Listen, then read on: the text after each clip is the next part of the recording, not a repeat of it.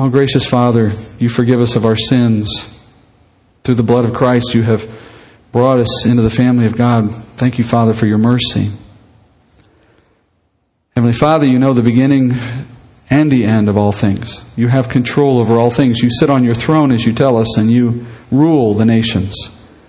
And so, momentary afflictions, shortages, panic, concerns, weather, disasters, these things, Father, are merely parts of a longer plan, moments on a path.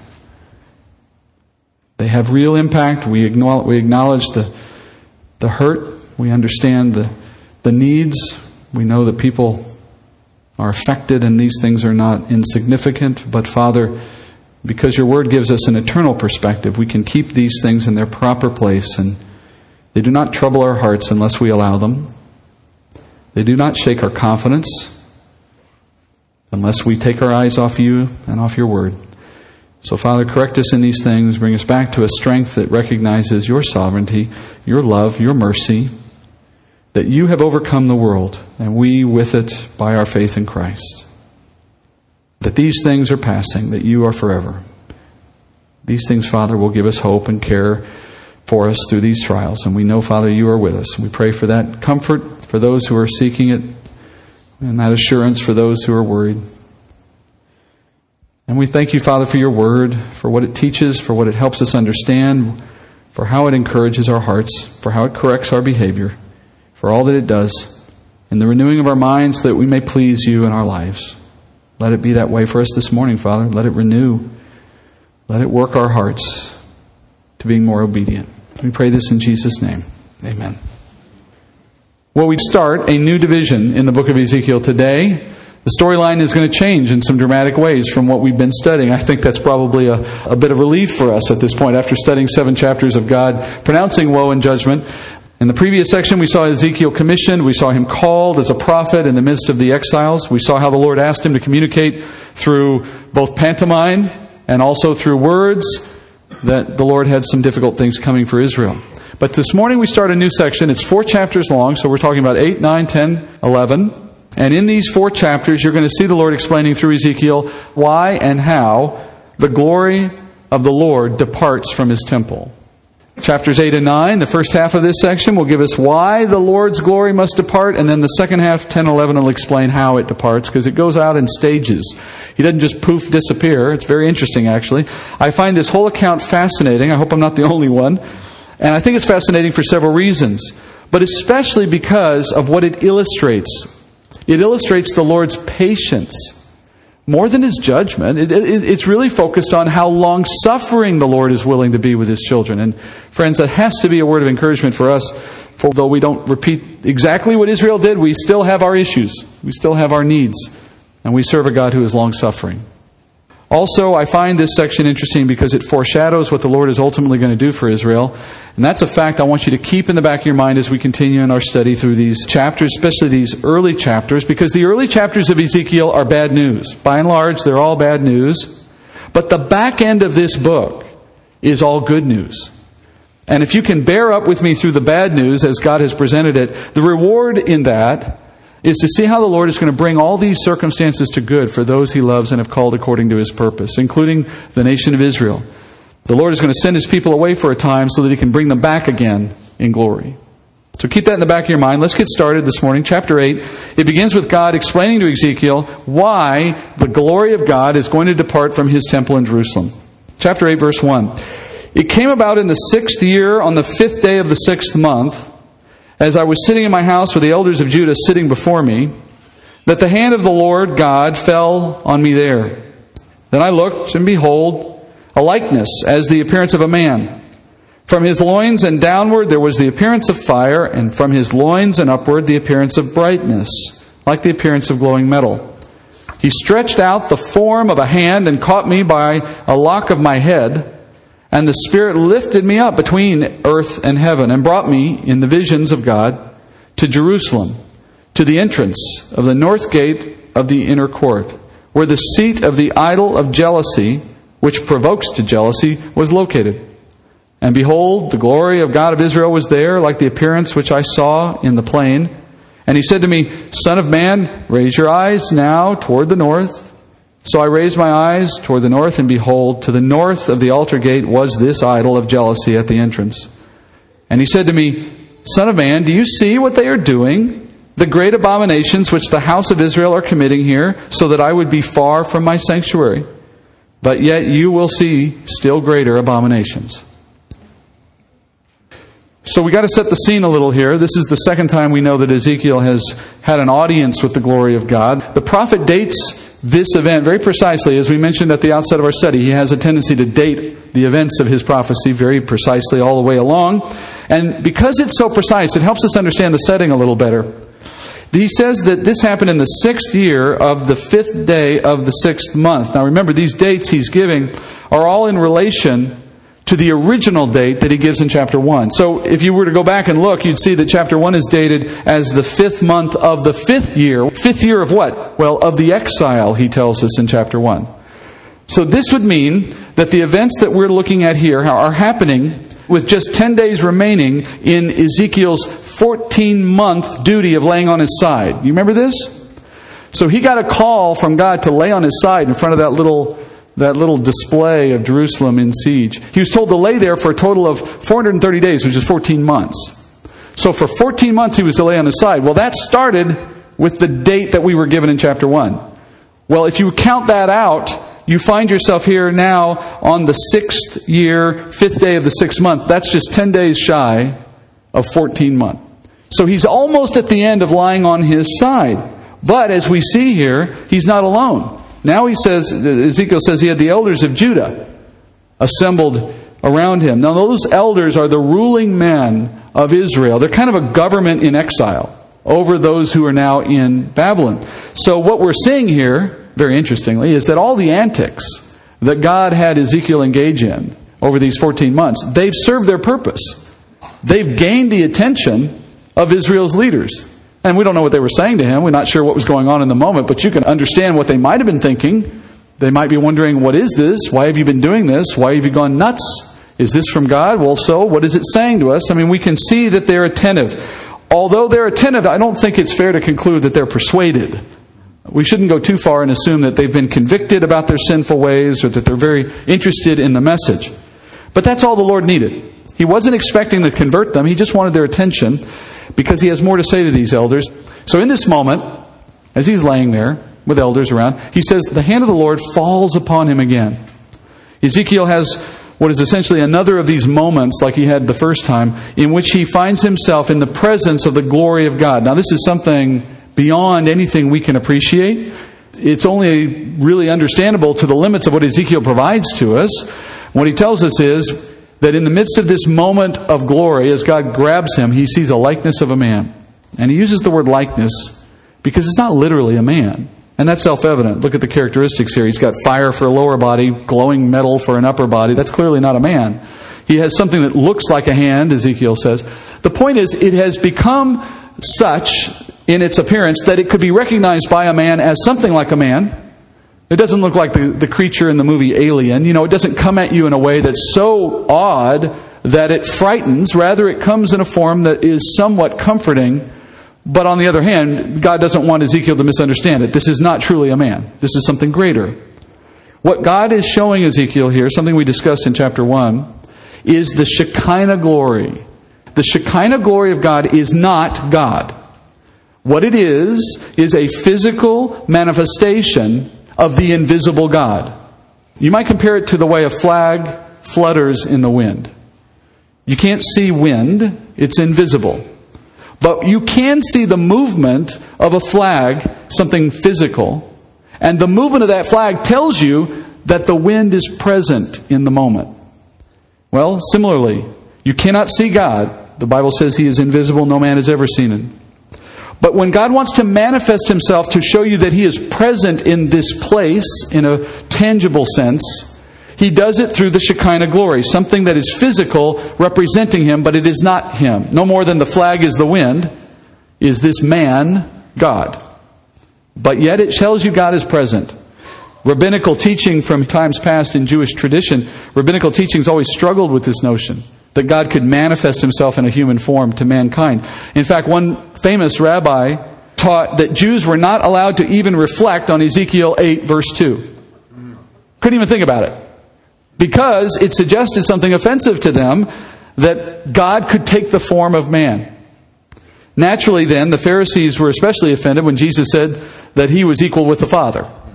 That's part of why they reacted so negatively to it, because it contradicted their own sense of what God could do. But what the rabbis failed to appreciate was that those Old Testament manifestations, like the one we're seeing here, were not God Himself. And therefore, they do not diminish God. God was merely manifesting Himself as a cloud, or as a burning bush, or as lightning, or as a dove, in order to communicate His presence, not His form. And he was using methods or features of creation that could be understood and appreciated, that weren't going to drive us away from him. But of course, they're not equal to him. And by the way, I should add, if God can manifest himself using those lesser members of creation, well, then certainly he can take the form of a likeness of man, the highest order of his creation, can he not? So, having appeared to Ezekiel, now what the Lord does is direct Ezekiel's attention back to Jerusalem. Remember, he's hundreds of miles from Jerusalem right now, so this is being done through a vision. It says in verse 3 that the Lord catches hold of Ezekiel by a lock of his hair and then lifts him up between earth and heaven. That, that means in the air, basically, between the stars of heaven and the earth. And it transports him. But he says it's not a literal transportation because Ezekiel says he was brought to Jerusalem in visions of God. You notice that in verse 3? So you might say this the Lord took hold of Ezekiel's attention, directed his attention. That moment is a perfect illustration of how the Holy Spirit works for us, how his ministry works. He's the, the part of the Godhead who is assigned to do certain things within God's economy. He works in the hearts and in the minds of mankind to direct our attention to the things of God. He's just doing it in a very tangible way here for Ezekiel, but that's consistent. Spiritually speaking, the Spirit takes hold of us and gives us something to consider, uh, directs our attention. And He does it in a series of steps. It begins with our relationship with Christ. He calls us into that relationship. He gifts us with spiritual gifts that we use to serve the Lord, and He seals us for our day of redemption. Then it moves to Him presenting us the revelation of God in the Word of God. He convicts us of our sin. Then he goes from there to encouraging us and empowering us so that our hearts will move into obedience with what we learn strengthening us for a walk with Christ. All of those facets of the Spirit working in us are to the same effect. They take our head off of what's in this world and off of uh, what we focus on, downwardly speaking, moves it up and toward God and directs our attention in a healthy way. The last time we saw the Spirit working with Ezekiel, it's when he commissioned him. It's when he empowered him and equipped him for this mission. Now he's giving him the next step, which is as revealer of mysteries, he's going to show Ezekiel some things Ezekiel never could have known except that God would reveal it to him. What are these things that he needs to know? Well, the Spirit takes him, it says, to the north gate of the inner court of the temple in Jerusalem. I'd encourage you at some point if you just go to the web and Google Solomon's Temple. And if you haven't seen it or don't know exactly what it looks like, it's really helpful to get a picture in your mind. And you can get some good ideas from just doing a little research. That temple, built by Solomon centuries earlier, was a very ornate building. It sat on top of Mount Moriah in Jerusalem, where the, the Temple Mount is. And the building itself, the temple itself, was not all that big. It was a tall, rectangular structure. It had a single entrance. The entrance of the temple was supposed to face east. And then around that building, you had a courtyard fenced in by a wall. And that courtyard had various entry points, gates that let you come into the courtyard. Now, about 60 years prior to Israel's captivity, to the scene that we see here, there was an evil king ruling in Judah. His name was Manasseh.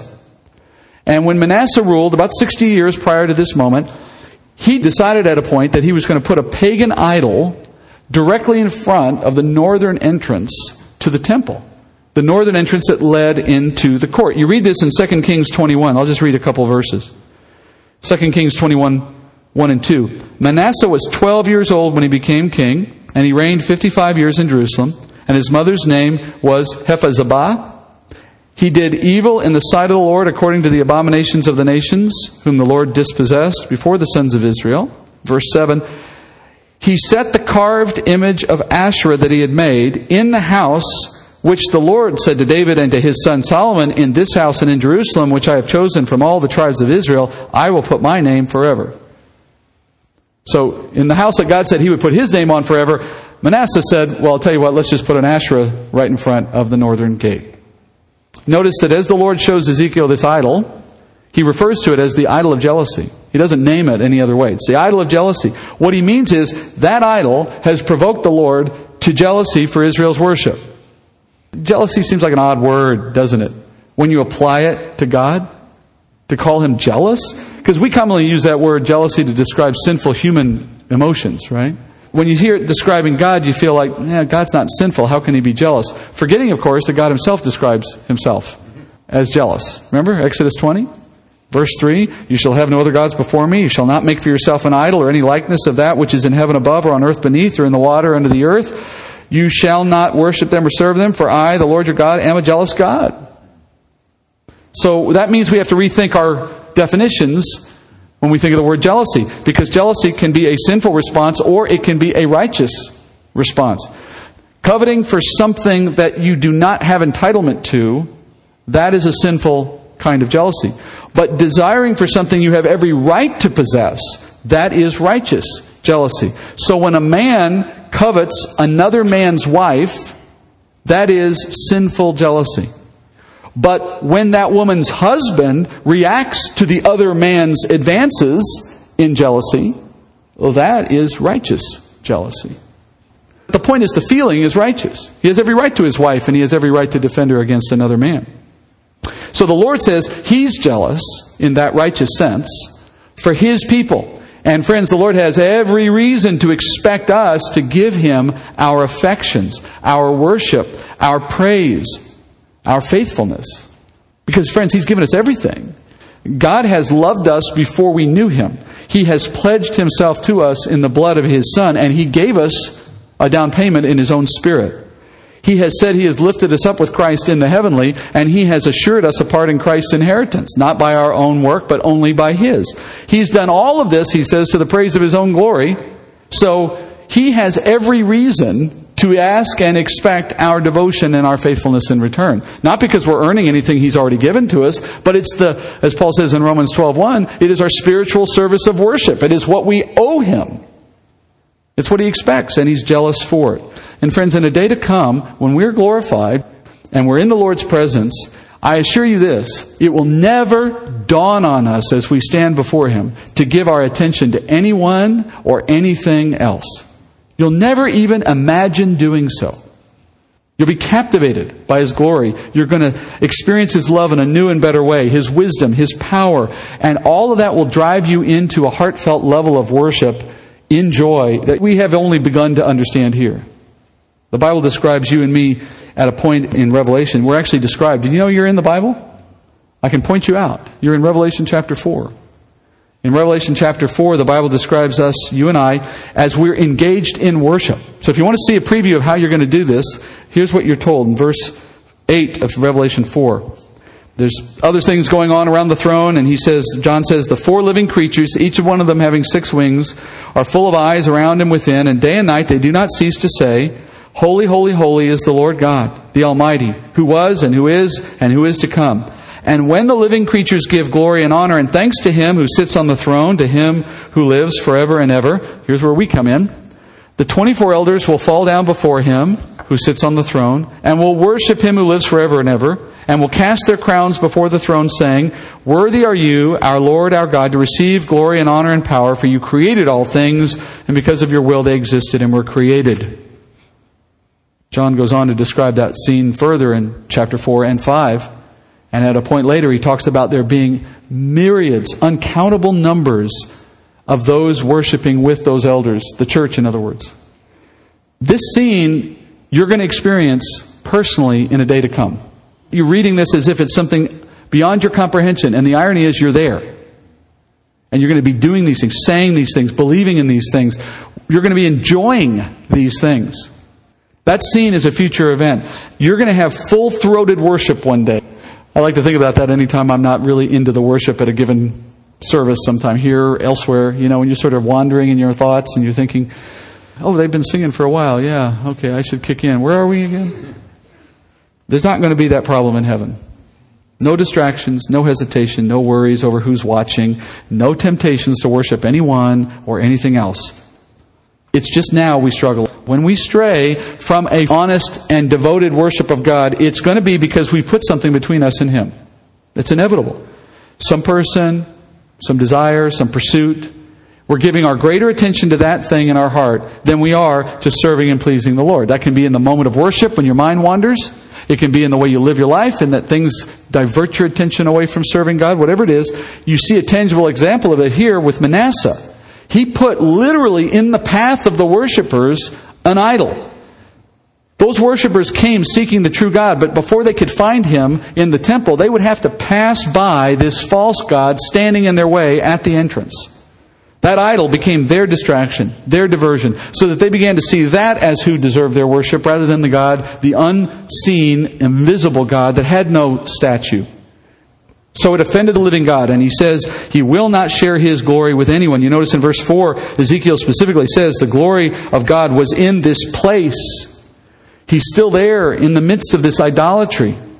What Ezekiel's referring to again is the Shekinah glory of God in the way that he occupied the Holy of Holies inside the temple. And I'm assuming you may know a little of this already. I don't plan to get into it today as much, but this is one of the greatest honors Israel has ever known that God actually permitted his Shekinah glory to dwell with people, Israel, in this temple. And the word itself tells you what it's all about. Shekinah, the word in Hebrew for Shekinah, it's similar in its root to the phrase, I will dwell. He's saying, I'm dwelling with you. I'm putting something of me with you in this visible glory. It came into the tabernacle originally when Israel was in the desert with Moses. Later, as Solomon built the physical temple, the building made out of stone, then the glory of God came and descended into the Holy of Holies. You can read about that in 1 Kings 8. It says there in 1 Kings 8:12 that as Solomon sees this, he says, "The Lord has said that he would dwell in the thick cloud, but I have surely built you a lofty house, a place for your dwelling forever." That's a bit optimistic on Solomon's part. Yes, God will dwell forever among his people, but he wasn't going to dwell in that building forever. Now, at this point in history, now where we are in Ezekiel, we now have 340 years, uninterrupted years of God's glory dwelling among men. Even more remarkable, he has done this in his sanctuary despite one abomination after another. I believe the Lord is pointing out the fact through Ezekiel that his presence is in the temple right now because he wants to make the point of how long suffering he has been with his people. The Lord is long suffering. He's been sitting in the temple as he promised despite problem after problem with Israel. And it should give us great comfort in knowing that He does not give up on us. He does not walk away from us because we have a bad day or a bad week or a bad year. He doesn't take His presence in our lives for granted, but we can. God wasn't going to give up on Israel, but He's preparing to withdraw His presence for a time. Now, we're going to talk more about this as we get into chapters 10 and 11, about the spiritual significance of the fact that though God is not forsaking His people, He is withdrawing His presence from His people. We need to understand what that says about the relationship we have with God in the midst of sin. We'll get back to that. But for now, the Lord wants Ezekiel to simply understand the full extent of what God has been dealing with so that as he acts, there is no doubt about why. He gives Ezekiel five examples. We can move through these relatively quickly. They're easy to understand. Five reasons why he's going to depart. Five sins that exemplify what Israel's been doing all along. And it begins with this idol standing in the northern gate. Now, in the way Israel used the temple, the north gate was the one through which animals were brought in for sacrifice. This was the one you came in if you were coming specifically to sacrifice an animal in the court. So, what Manasseh did was set up an idol in such a fashion that it defiles the temple court, but more than that, it defiles the sacrifices that are being led in through that door. Certainly Ezekiel would have known this. It's been 60 years since this thing is set up, and it's still there. So Ezekiel must have known before he was exiled that there was this thing sitting next to the gate of the temple, and I have to suspect he disapproved of it. Now he's learning how much the Lord despised it too. The Lord says that this idol is forcing him to be far from his sanctuary, it says. Because what the Bible tells us elsewhere is that the Lord cannot coexist with idolatry. Paul says it this way in 2 Corinthians 6 16. He says, Of what agreement has the temple of God with idols? For we are the temple of the living God, just as the Lord said, I will dwell in them and walk among them, and I will be their God, and they shall be my people. Therefore, come out from their midst and be separate, says the Lord, and do not touch what is unclean, and I will welcome you. Now, in Israel's day, God occupied a stone temple. He did not occupy it forever. Obviously, He is leaving it now. That's what we're learning. But that doesn't mean He's forsaking His people. Now, we, on the other hand, we don't have a stone temple, and as most of you should know, the temple of God in this age is your body. Collectively, our bodies, the body of Christ. The Lord dwells in that temple, so to speak, by means of His Spirit. And the Bible is very clear that the Spirit of God will never leave us nor forsake us. We are not in jeopardy of the Lord departing from us in the way that He does this stone temple. And it's, it's all the difference in the world between a stone building and a human body. That's why the Lord has made a special dispensation for us in this age, that no matter how faithless we may be, He yet will remain faithful because He cannot deny Himself. That is to say, He cannot turn His back on that which He has made part of Himself. But nonetheless, God says He cannot coexist with idols. So, how is it that he should respond to those who are determined into idol worship despite having the presence of the Lord in their temple? That's a question we want to answer in coming weeks because it's meaningful, right? We all have that concern. But in this case, it's enough that he would leave. And he says, as he ends this first example, he says, You think this is bad? You'll see worse. Takes us to example number two, verse 7. Then he brought me to the entrance of the court, and when I looked, behold, a hole in the wall. He said to me, Son of man, now dig through the wall. So I dug through the wall, and behold, an entrance. And he said to me, Go in and see the wicked abominations that they are committing here. So I entered and looked, and behold, every form of creeping things and beasts and detestable things, with all the idols of the house of Israel, were carved on the wall all around. Standing in front of them were seventy elders of the house of Israel, with Jaazaniah the son of Shaphan standing among them each man with his censer in his hand, and the fragrance of the cloud of incense rising. Then he said to me, Son of man, do you see what the elders of the house of Israel are committing in the dark, each man in the room of his carved images? For they say, The Lord does not see us, the Lord has forsaken the land. And he said to me, Yet you will still see greater abominations which they are committing. So it seems, though, as if there was some secret entrance carved out in the wall, maybe hidden in such a way that you had to push past a stone, or we're not sure exactly what this is, very skull and dagger kind of thing, you know? But there was some kind of secret entrance through the wall into the inner court to some room within the temple compound, an entrance known only to a few, but God reveals to Ezekiel how to find it. And as he follows through and in, he witnesses a crowd of men worshiping every creeping and detestable thing carved on the walls of the rooms. And these aren't just any pagan gods, they are gods in the form of creatures that are declared unclean in the law.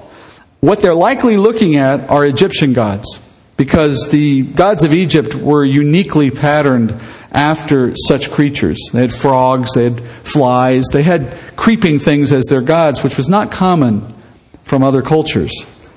And even worse, Ezekiel says the worshippers are being led in this worship by Israel's 70 elders. The ruling class of the nation is leading some secret society of evil operating in a dark room in the temple compound. It sounds like a great movie script, doesn't it? Only it's real. They had this secret satanic cult operating inside the temple. And they told themselves, the Lord doesn't know we're in here. He's forsaken the land. He's gone. He's asleep. He, who knows where he is? And you've heard me say this before that when you feel that God isn't around, it isn't because God moved away, it's because you did. Which is what's happened here. And this second abomination, God says, is greater than the first because it involved worship of Egyptian gods by Israel's leaders. Remember the nation was formed originally by God by a great exodus coming out of Egypt, and in the plagues that God brought upon Egypt to get them out, he judges specifically Egyptian gods in the forms of those plagues flies, frogs, and the water, and things that Egypt had held up as gods. The Lord systematically showed that they had no power. So the irony is, you had Israel formed by a work of God to show himself greater than the very things that they have now turned to worship again And even worse, it's the leaders leading this process of worship and doing it in the temple that is devoted to the holy God. But there is more. He says there's still worse. Verse 14. Then he brought me to the entrance of the gate of the Lord's house, which was toward the north, and behold, women were sitting there weeping for Tammuz. He said to me, Do you see this, Son of Man? Yet you will see still greater abominations than these. In what God is doing, He's moving Ezekiel a little closer into the heart of the temple with each turn. The first time He said, I want you to look at what's going on outside the wall. And then on the next turn, he says, Let me take you through the wall and show you what they're doing on the inside of the wall. Now he's taking them through the gate proper and into the courtyard and then looking back on the gate from the inside. So the front side of the gate had the, the Asherah idol. On the backside, as you come in, what do they find? He, he says he finds women weeping over Tammuz. Tammuz is an ancient pagan god. He goes by a lot of different names depending on which culture you go look at. He's, he's common in the ancient culture. You might heard of one of his names, a little more common name. In the Greek pantheon of gods, Tammuz is called Adonis. In all cases, it was the same kind of God. Worship of Tammuz was essentially worship of nature. It's something of what we would call New Age today. Worshipping trees and nature and plants and life force and whatever other ways we name it. That was the worship of Tammuz. He was the god of spring vegetation originally, and therefore he was known as the dying and rising God in the same way that spring vegetation dies in the fall only to come back again in the spring. So you see the irony here, don't you? They're worshiping a pagan God whose claim was the very one of God in the form of Christ. He's sort of a pre incarnate Antichrist. And this abomination is worse than the previous idolatry because of that feature, but also because worship of Tammuz involved use of prostitutes in the temple. That was part of how you celebrated with this god. And when you hear these women in the temple on the ground weeping, they wept as a display to invite men to comfort them, to take them and comfort them through worship to this god. I mean, it's completely perverse. And clearly, that perversion is a worse form of idolatry, comparatively, to what we saw going on outside the gate when people merely bowed to a statue. One's bad enough, this one's worse. But there are worse abominations. Verse 16. Then he brought me into the inner court of the Lord's house. And behold, at the entrance to the temple of the Lord, between the porch and the altar, were about 25 men with their backs to the temple of the Lord and their faces toward the east, and they were prostrating themselves eastward toward the sun. Here again, a little background will help us understand why this is so wrong. He takes Ezekiel now from having come in the court, he takes him further toward the temple building itself. Again, if you don't know the structure very well, it'll help you later to go look at some of the pictures that you can find. But the temple building itself was the centerpiece, of course, of this whole compound. So he's come through the gate, sees women weeping. Now the Lord walks him closer to the door that led you into the holy place, into the actual temple building. And as he stands, it says, between the altar and the threshold to that door, in that space between, he sees some men. Now, this area that he's describing here, where it says between the porch and the altar, that particular area of the temple compound was restricted to priests only. So that would tell us that these men that he's describing are priests. They have to be, or they couldn't be there. And the priests are standing, it says, with their backs to that door that leads into the temple, facing east, which is where the sun rises, as you know. And they're prostrate, which means they are worshiping a rising sun. Moreover, the Bible tells us David, the King, King David, established that there could be 24 men serving as priests at any given time. But Ezekiel sees 25, which means that the high priest of Israel is engaged with them. So you have the high priest of Israel and the 24 priests beginning their day of service in the temple by a communal worshiping of the sun together. It's kind of like their morning conference before they start their day of work. Now you see a further progression of sin. Look at how it's moved, not just physically and in terms of the location, but look how it's moved in progression of sin. You see first the common people, then you see the leaders, then you see the priests who serve in the temple, and now you have the high priest even. And the Lord has said already from the outset, any one of these sins was enough to justify his departure, right? He started with the first one saying, Why are they putting up this idol that makes me not be able to live in my sanctuary? But it didn't stop there. He waited patiently. self evidently, patiently. But now the time has come for the Lord's glory to depart from the temple. And that's what he announces in verse 17. He said to me, Do you see this, Son of Man? Is it too light a thing for the house of Judah to commit the abominations which they have committed here, that they have filled the land with violence and provoked me repeatedly? For behold, they are putting the twig to their nose. Therefore, I indeed will deal in wrath. My eye will have no pity, nor will I spare. And though they cry in my ears with a loud voice, yet I will not listen to them. The Lord asks rhetorically, Are these offenses too light to deserve my response? And of course, the obvious answer is no, they are not too light. They are very severe. They are well deserving of a response, which is what the Lord will do. But when you think about it, what kind of response do they deserve? What do you think God would be just in doing at this point? Don't they deserve complete destruction? Would we really hold anything against God? I mean, could we really indict God if He had chosen at this point to wipe Israel off the map? To say, you're done, I'm not going to have anything more to do with you? He could have done that at least in theory, and if he had done that, he would have been warranted in doing so. There's no doubt.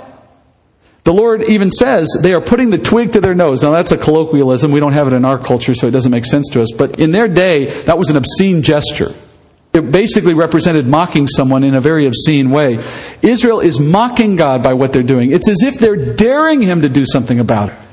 To use my earlier example of jealousy when I talked about a man coveting another man's wife, can you imagine if the man took that woman to bed in the husband's own bed? Wouldn't that just add insult to injury? That's what they've done. They've not just cheated on God, they cheated on God in his own bedroom, so to speak, in the temple bringing such sin right to the doorstep of the temple and then daring God to do something about it. So, in light of that arrogance, I think it's fair to say God would have been perfectly right to wipe them out. But He doesn't do that, despite what replacement theology would try to teach you, by the way. What God does instead is, though He acts in wrath and judgment, He says He's going to do that. Right there, verse 18, we read it. Yet He does not wipe out His people. He preserves a remnant. He sends some into exile. He keeps giving them prophets. I mean, that's why Ezekiel's talking to them now. He hasn't shut off conversation. He's going to bring them back. In fact, in future chapters of this book, as I said, the good stuff comes at the end. We're going to see the Lord promising not only to preserve Israel, but to bring them into glory. Jeremiah is a contemporary of Ezekiel. He wrote to the same group of people in the same time in history, about the same circumstances. He just did it from Jerusalem, while Ezekiel does it from Babylon. And you know this verse I'm going to read. This is Jeremiah talking to this same group of people about these same circumstances. Listen to what Jeremiah says. He says, For I know the plans that I have for you, declares the Lord plans for welfare and not for calamity, to give you a future and a hope. What kind of God is so loving and patient and merciful that he could speak to Israel in that way, even in the midst of their sin. Now, he's not saying these words after they've come back to their senses, torn down the idols, and apologized. He's saying these words through Jeremiah in the very midst of all of that abomination. He's the same God we serve. The same God is ready to forgive us and grant us another chance, a chance to please Him, I mean, even on those days when we've fallen short. He's the same God who's faithful to us, even when we're faithless. This doesn't excuse their behavior. But what it reminds us of is that God is powerful enough to bring a justice without crushing those he loves. That's what he's doing for Israel. He's going to bring about a justice that's well deserved, but it's a justice that is measured and has a long view with an eye toward redemption, just as he has done through his own son. He crushed his own son with an eye toward our redemption. Let's pray. Heavenly Father, thank you, Lord, for your patience. I, I thank you, Father, for the encouragement that knows your mercy and understands your grace. I thank you, Father, that on our worst day, you're no farther away from us than on our best day. I thank you, Father, that on the days we feel discouraged and we find no reason for hope, our hope is assured in Christ. That when you feel far away, Father, you are still very close. And I thank you, Lord, that you have given us your Spirit. I thank you, Father, for the promises that you have made to us in Christ's blood. For if they were rooted in anything of us, they would be no good to us at all. We would have no faith in them, and we shouldn't. But because they're rooted in your, your Son's finished work, His sinless life, His death on the cross, because those things have happened and cannot be undone, they are the assurance that you will be faithful to us. For when you look upon us in all our sin, you see Christ. And when you think of us, Father, you think of us from having known us before the foundations of the, of the world. You have a plan for us that's been started before we knew you and will be completed in a day to come.